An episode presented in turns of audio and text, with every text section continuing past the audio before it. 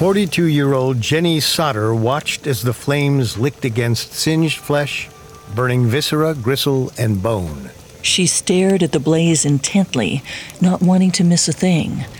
This fire wasn't accidental, it had been carefully set by none other than Jenny herself. She was conducting an experiment of sorts in her home oven, one in a long series. Jenny had used every cut of meat she could get her hands on, from beef joints to chicken bones. It was as close as she could get to human remains without robbing a grave or doing something even more morbid. Jenny had questions about the tragic Christmas Eve fire that had allegedly claimed five of her children. She found it odd that no human remains had been recovered in the burnt out house. Actually, she thought it was more than odd. It was downright unbelievable. The fire chief, F.J. Morris, had suggested that the blaze had completely cremated the bodies, reducing them to ash. But Jenny had her doubts. She just couldn't believe that every trace of her children had been destroyed, like they'd never existed. Jenny's suspicions led her to test the claim for herself. She tried different burning times, temperatures, and cuts of meat to see if it was possible to completely broil away every shred of flesh. If she could recreate the scenario that had claimed her children's lives, if she could see it with her own eyes, then maybe she could accept the chief's version of events. She could acknowledge the devastating loss and try to move on. But no matter what Jenny tried, no matter how long or how hot the fire burned, she was always left with a pile of scorched bones.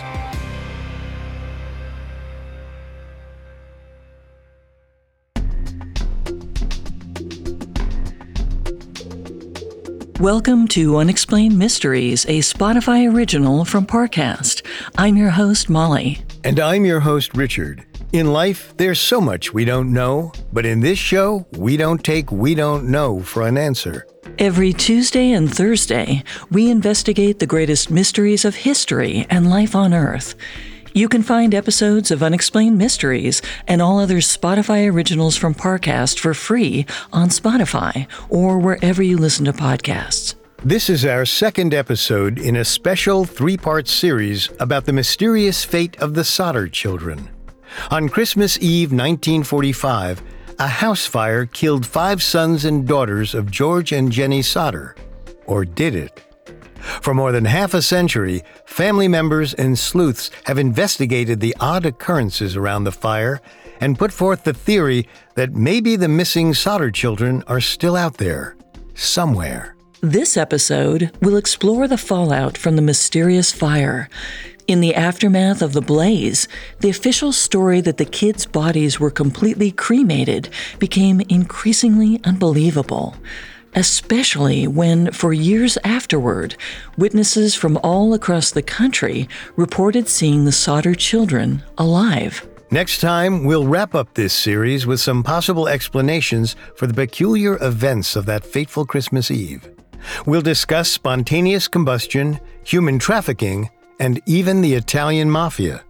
We'll also cover the possibility that perhaps the children escaped from the blaze and are still alive today. We have all that and more coming up. Stay with us. This episode is brought to you by Anytime Fitness. Forget dark alleys and cemeteries. For some, the gym is the scariest place of all, but it doesn't have to be. With a personalized plan and expert coaching, Anytime Fitness can help make the gym less frightening. Get more for your gym membership than machines. Get personalized support anytime, anywhere. Visit AnytimeFitness.com to try it for free today. Terms, conditions, and restrictions apply. See website for details. It feels like we're all being told to go on this diet, take that supplement. Ozempic will give you depression, but you know what'll cure that? Weed. Or you could try to balance your hormones. At Science Versus, we're like, what the f is going on? Forget the crap online and listen to Science Versus. Just the facts. Oh, and a bunch of stupid jokes. What is a ghost's favorite fruit? Blueberries. That's Science VS. New season out on Spotify soon. After a devastating fire on Christmas Eve 1945, the Sodder family desperately tried to make sense of the horrible tragedy. They hoped local officials could explain what had happened and help them understand how they'd lost their house and their five children.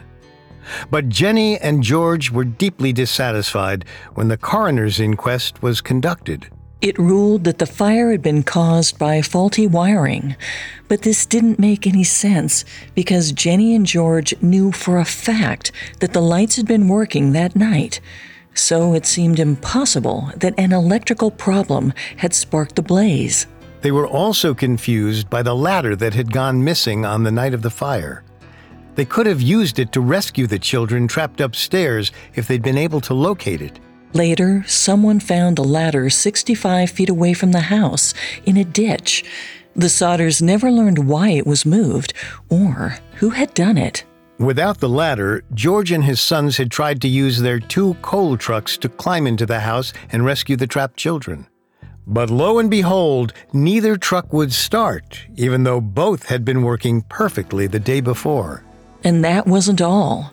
A witness claimed that he saw a man taking a block and tackle from the scene of the fire. For context, this is a system of hooks and ropes that can be used to remove an engine from a car. The thief was later found to be a local man named Lonnie Johnson. As it turned out, stealing the block and tackle wasn't the only crime Lonnie Johnson committed that night. Lonnie also admitted to cutting the Sodders phone line just 30 minutes before the blaze broke out. At this point, it wasn't much of a stretch for Jenny and George to believe that someone, maybe Lonnie, had intentionally burned down their house. After all, Lonnie was skulking around their property, committing vandalism and theft. If he was capable of that, arson didn't seem like too far a leap. The problem was they couldn't prove anything. Sure, Lonnie confessed that he wanted to rob the house, but that didn't mean he'd lit the flames. The Sodders couldn't even prove the fire had been set on purpose. But tips kept pouring in, and they seemingly confirmed George and Jenny's suspicions. For instance, a bus driver came forward saying he'd driven past the Sodder home late on Christmas Eve. He claimed that as he went by, he saw someone throwing, quote, balls of fire onto the roof. If the bus driver was to be believed, someone had intentionally set the Sodder house aflame, perhaps using a Molotov cocktail or another explosive. If true, this meant that their children hadn't died in a tragic accident. They'd been murdered. The surviving Sodders were still grappling with the possibilities when they returned to the site turned memorial a few months later. It was a somber moment for the family, a chance to grieve and remember the source of their pain. But two year old baby Sylvia was too young to understand what had happened or why her older siblings had disappeared. Blissfully unaware, she played in the yard until she found something that was decidedly not a toy. It was an olive green, hard, cylindrical rubber object. After examining it, George determined it was an explosive device, a napalm pineapple bomb to be exact. If it was indeed an explosive, that would explain the balls of fire the bus driver had seen being thrown onto the roof. And it was consistent with the loud thump and rolling sound that woke Jenny up in the middle of the night. In short, Lonnie Johnson's suspicious behavior, the napalm bomb, and the lack of human remains made the Sodders sure of two things. One, the fire was set intentionally, and two, they weren't getting the full story about their missing five children.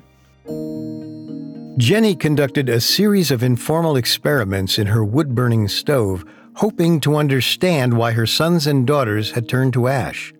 All of her tests left bones behind, which gave her an odd sense of hope. It meant that her children couldn't have died in the fire. They might still be alive somewhere. But with the stakes so high, she couldn't only rely on her own amateur investigation. She took things a bit farther to confirm her suspicions. Jenny consulted with an employee at a crematorium. After all, Who would know better about what it takes to reduce a human body to ash? The employee told her that when they burned bodies at 2,000 degrees for two hours, bones still remained. Since the blaze that had destroyed the Sodder home had only burned for 45 minutes at the most, it was virtually impossible that it had reached the extreme heat of a closed crematorium so it seemed highly unlikely that the children's bodies had been completely cremated, as Fire Chief F.J. Morris had suggested. On the heels of this revelation, Jenny heard about another local fire that had taken place recently. That blaze had destroyed a three story house with seven people trapped inside. All seven skeletons were found in the rubble. The otherwise tragic news was music to Jenny's ears. She took it as even more proof that her children couldn't have been in their house when it burned to the ground. By this point, her husband George was convinced as well. Something darker had happened that night. But they still held on to hope that their children might have survived, which left the question where were they? Coming up, information pours in suggesting that the Sodder children are very much alive. This episode is brought to you by Anytime Fitness. Forget dark alleys and cemeteries. For some, the gym is the scariest place of all, but it doesn't have to be. With a personalized plan and expert coaching, Anytime Fitness can help make the gym less frightening. Get more for your gym membership than machines. Get personalized support anytime, anywhere. Visit AnytimeFitness.com to try it for free today. Terms, conditions, and restrictions apply. See website for details. Now, back to the story. Officially, a 1945 Christmas Eve fire killed five Sodder children. But their parents, George and Jenny, refused to believe their sons and daughters were gone. For one thing, investigators hadn't found any remains in the ashes of their former home. It was unbelievable that the kids had burned away to nothing in so short a period of time. Then, tips started to pour in. First, a woman claimed to have seen all five of the missing Sodder children alive. She said she caught a glimpse of them looking out from the window of a car on the night of the fire. It is unclear where exactly this sighting took place or how the woman knew that the kids were actually the missing Sodders. But if she really did see the children that night, it raised all sorts of questions for Jenny and George. Namely, who abducted them and where did they take them? Before they could come up with a good theory, another woman came forward. She worked at a tourist stop between Fayetteville, where the Sodder House was located, and Charleston, a city about 50 miles northwest. The woman claimed to have seen the missing Sodder children with her own eyes the morning after the fire. Not only had she spotted them, she'd served them all breakfast. Sadly, she didn't have any information about where they'd gone after their meal, but she did notice that the car they traveled in had a Florida license plate. And soon the Sodders heard from a different woman, one who worked at a Charleston hotel. She'd helped check in a strange party about a week after Christmas Eve. It was past midnight, and the group consisted of four Italian speaking adults two men and two women, and four children. When the clerk tried to chat with the kids, the adults turned hostile and began conversing amongst themselves in Italian. Whatever they were saying, it seemed they didn't want to be overheard. They refused to speak with her anymore, and the next morning they made sure to check out early. The woman had almost put the strange incident out of her mind until one day she opened the newspaper to a shocking sight.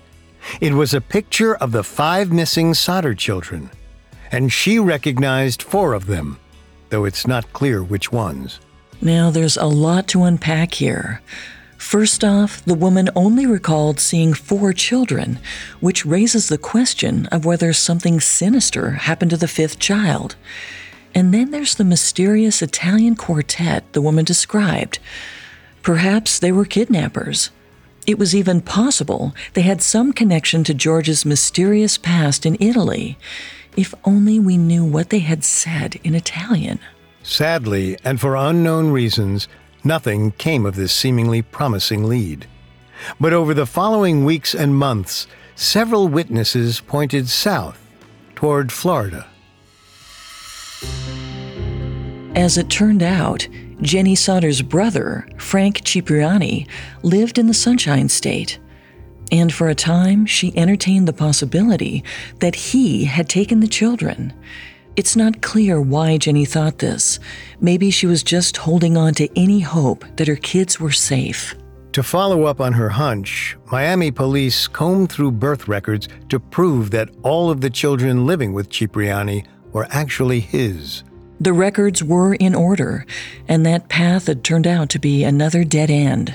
But that wasn't the end of the mystery. Before too long, George and Jenny uncovered another lead, which once again suggested their sons and daughters were in Florida. A missionary in the small coastal village of Cortez recognized the Sodder kids from a picture he saw in the paper. He claimed that he'd seen the children alive and well, living in a house nearby. Immediately, George and Jenny dispatched a private detective to investigate. But by the time he arrived, the children were gone. Allegedly, the detective confirmed that the children the missionary spotted had been there previously. If this was true, it suggested that there was some kind of dark cover up going on. Someone had made the Sodder children disappear before the PI could find them and unfortunately, nobody had any idea where to look next. Over the next couple of years, several more tips from people claiming they'd seen the Sodder children came through, and George Sodder followed up on every single one. He traveled the country, but each time his hopes were dashed, and George never got any closer to finding his missing children. Still, the family wasn't ready to give up the search. So in 1947, almost two years after the fire, they appealed to the highest investigative authority in the land, the FBI. The head of the Bureau, J. Edgar Hoover, sent them a response. But his letter left them more disappointed than ever. Hoover wrote, Although I would like to be of service, the matter related appears to be of local character and does not come within the investigative jurisdiction of this Bureau. However, the FBI didn't completely leave the Sodder family out in the cold. Hoover's agents said they would assist in the case if they could get permission from the local authorities. One might think the Fayetteville police and fire departments would appreciate the help but for reasons that still remain unclear, they turned down the offer. It may have been a matter of egos getting in the way, with local Fayetteville authorities wanting to maintain their jurisdiction. Or maybe they didn't want the case to be solved. Regardless of the reason, the Sodders didn't get help from the FBI. But even that disappointment wasn't enough to make them give up on the investigation. Later in 1947, Jenny and George hired a private investigator named C.C. Tinsley. Tinsley dug into the case and quickly found disturbing information pointing to a prominent Fayetteville citizen. We'll refer to him as Peter. As we covered in part one, George had a rocky history with Peter. The salesman was a co signer on the Sodders home insurance policy. But when he offered to sell George life insurance for his children, George turned him down. In response, Peter threatened that the Sodders' house would, quote, go up in smoke. Just a couple of months later, the house burned to the ground, just as he said it would. All that certainly makes Peter look suspicious. However, the Fayetteville police never even brought him in for questioning. And even if they looked into him, it seemed the local prosecutor was unwilling to bring a case against him. Peter was too prominent and well connected. Luckily, Tinsley was on the case, and he had no such reservations. He soon discovered that despite all of his incriminating behavior, somehow Peter had become the chairman of the coroner's jury, the same institution which had ruled that the Sodder fire was accidental. At the very least, this was a conflict of interest. The guy who had an insurance policy on the building helped determine the cause of the fire. With his ruling, Peter guaranteed himself a payout.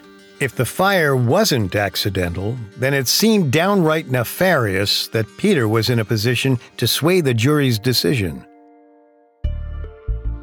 Tinsley couldn't find any indication that Peter had set the fire himself, but he had another lead in Lonnie Johnson, the man who'd robbed the Sodder house and cut their phone line. Allegedly, while under investigation, Johnson cracked and said that he was, quote, getting tired of taking the rap for those people at Fayetteville. That wasn't much to go off of, but the statement suggested that Lonnie was in league with some, quote, people at Fayetteville. Maybe he was keeping quiet to protect them. And perhaps that person at Fayetteville was Peter. Who else stood to gain as much as he did? The problem?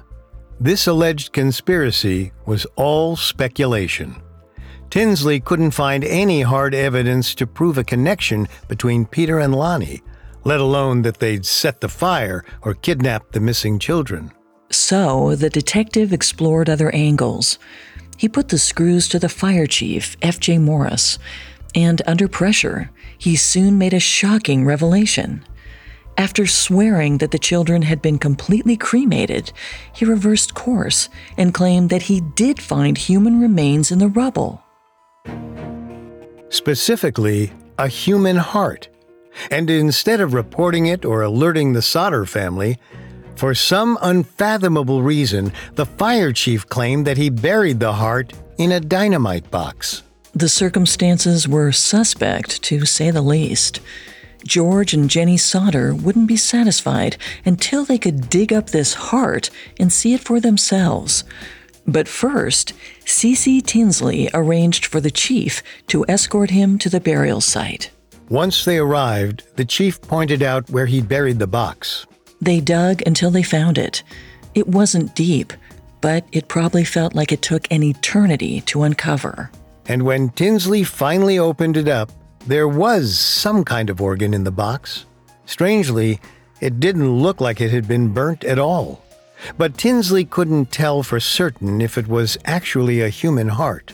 He took the box to a nearby funeral director. After examining the organ inside, the director concluded that it wasn't a human heart at all. It was beef liver. It was a fake, and not even a very convincing one. The liver didn't have a trace of burn marks on it. Rumor has it that Chief Morris eventually confessed that he'd hidden the beef liver and pretended it was a human heart because he wanted to put an end to the investigation once and for all. He thought that if the Sodder family found proof that the children had perished in the fire, they'd finally be able to move on. But if that was Chief Morris's goal, it only showed how much he'd underestimated the Sodder family. They were determined to go to any lengths to discover what had happened to their children. After the beef liver debacle, they continued to follow up on any leads that came their way. For example, towards the end of 1947, George was reading a magazine when he came across something that made his heart skip a beat. It was an innocuous picture of school children in New York City, but there was something about one of the girls. He'd know her anywhere.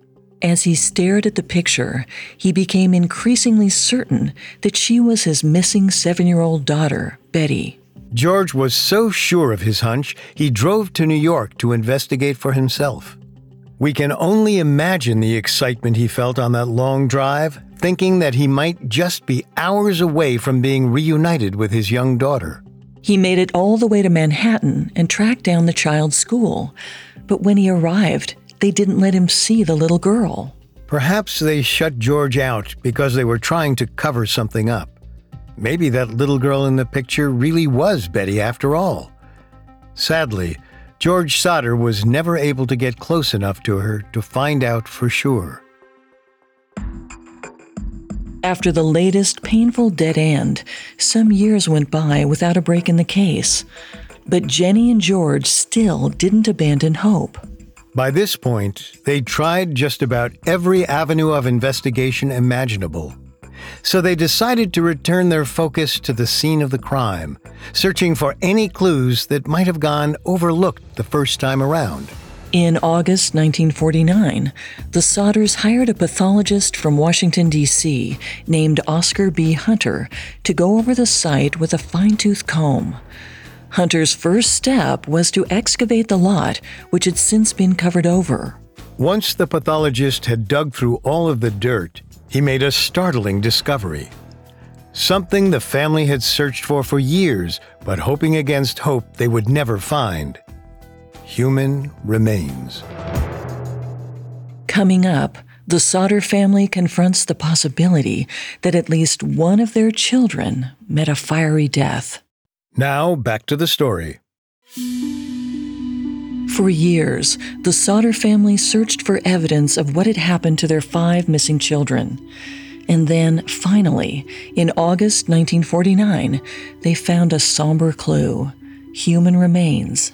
Specifically, pathologist Oscar Hunter found the shards of four vertebrae, all from the same body. And this time, the bones were undeniably from a person. It wasn't a repeat of the beef liver debacle. Except there was something suspicious about the backbones. They didn't have any of the scorch marks that you'd expect to see on a burn victim.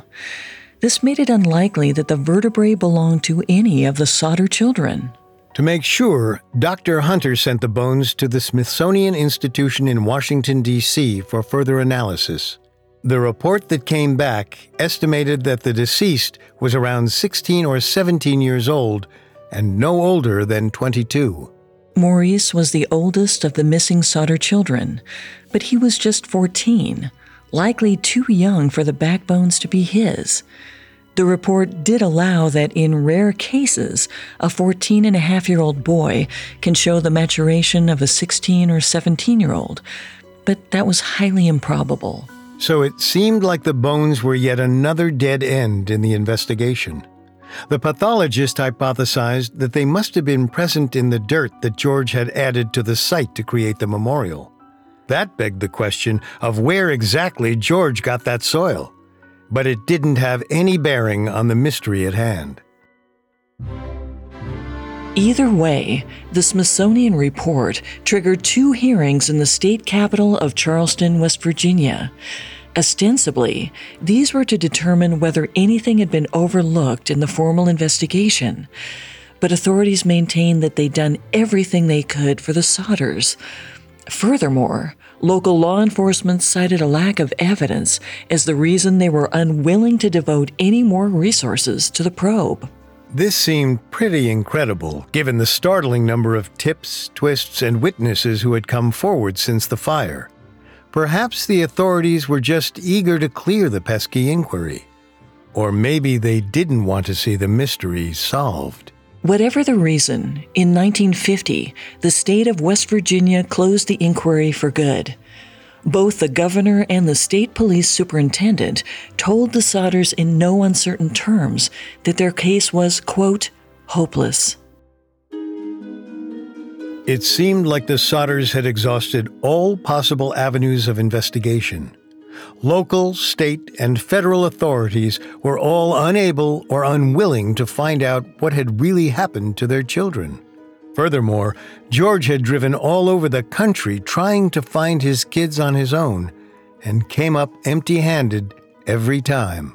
So the Sodders made one last ditch attempt to turn up any information about their children. As a Hail Mary of sorts, they decided to crowdsource their investigation. This was the 1950s, so they couldn't exactly post the details of the case online, but they did the analog version of that. In the early 1950s, Jenny and George Sodder paid to have a billboard erected along Route 16 near Fayetteville. At the top of the billboard, in bold capital letters, they posed the question What was their fate? Kidnapped, murdered, or are they still alive? Below that were five huge photographs of the missing children, from oldest to youngest. And beneath the pictures was a desperate plea for information that might help solve the case. The Sodders laid out their belief that the fire was started intentionally and the children survived the blaze. The billboard also suggested that local law enforcement was hiding something from them. Jenny and George offered a $5,000 reward for information. When that produced no results, they doubled it to $10,000. As far as the Sodders were concerned, no price was too high if it would bring them closer to seeing their children again.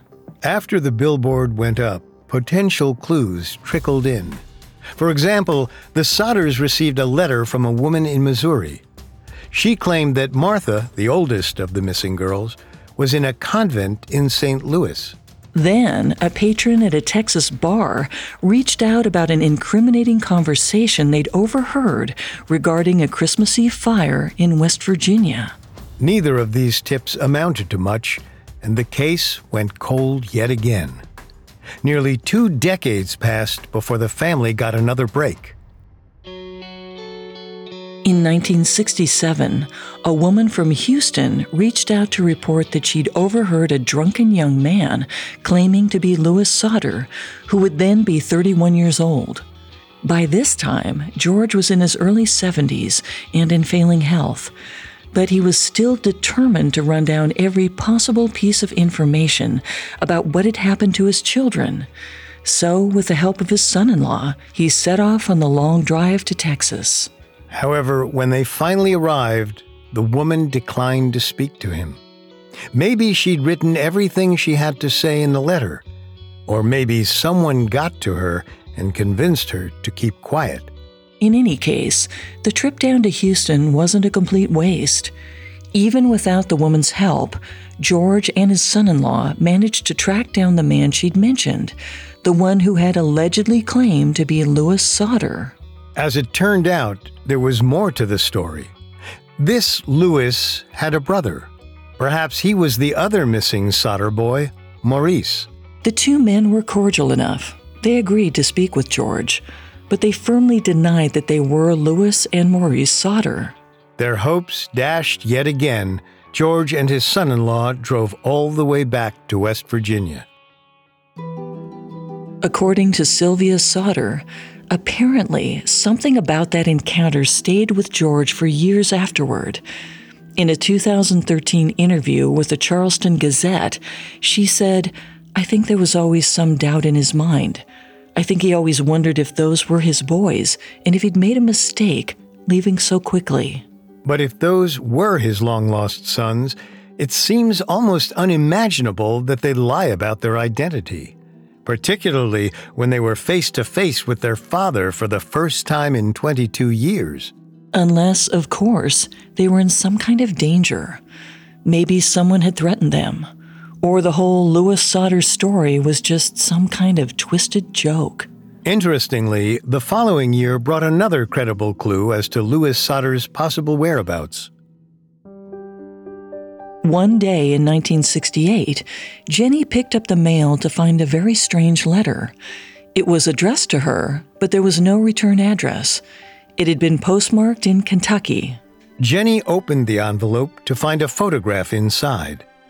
It was of a striking young man, perhaps in his late 20s or early 30s, and the name Louis Sodder was written on the back, followed by a bizarre message I love Brother Frankie. Lil Boys, A90132 or 35. Needless to say, Jenny was shocked to think that after 23 years, she was looking at possible photographic evidence that her son was alive and well somewhere, or at least that he'd survived the fire. The implications were staggering.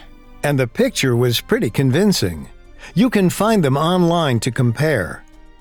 All of nine year old Louis's features match up with those of the mystery man the dark curly hair, the long straight nose, the upward slope of the left eyebrow.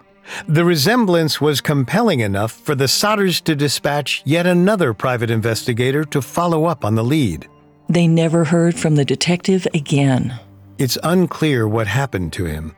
He might have gotten a break in the case and been silenced somehow, or he might have just taken the Sodders' money and run.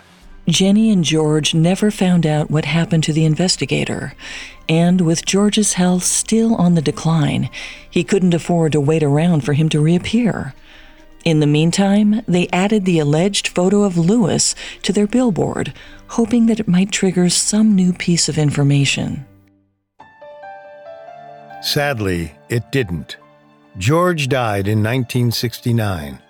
He never learned the truth about what happened to his five missing children. Jenny followed him to the grave 20 years later.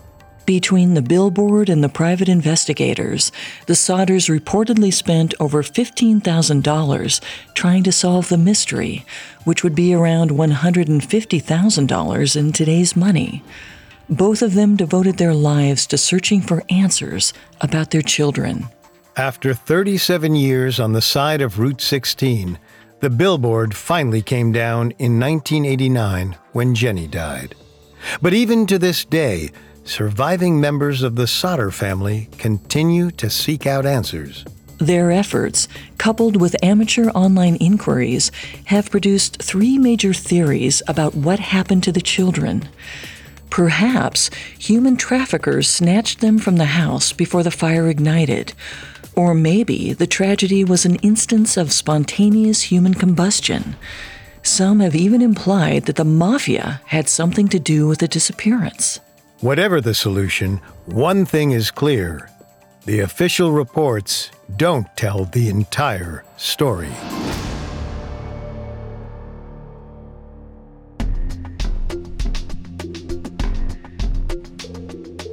Thanks again for tuning in to Unexplained Mysteries. We will be back on Thursday with part three of the mystery of the disappearance of the Sodder children.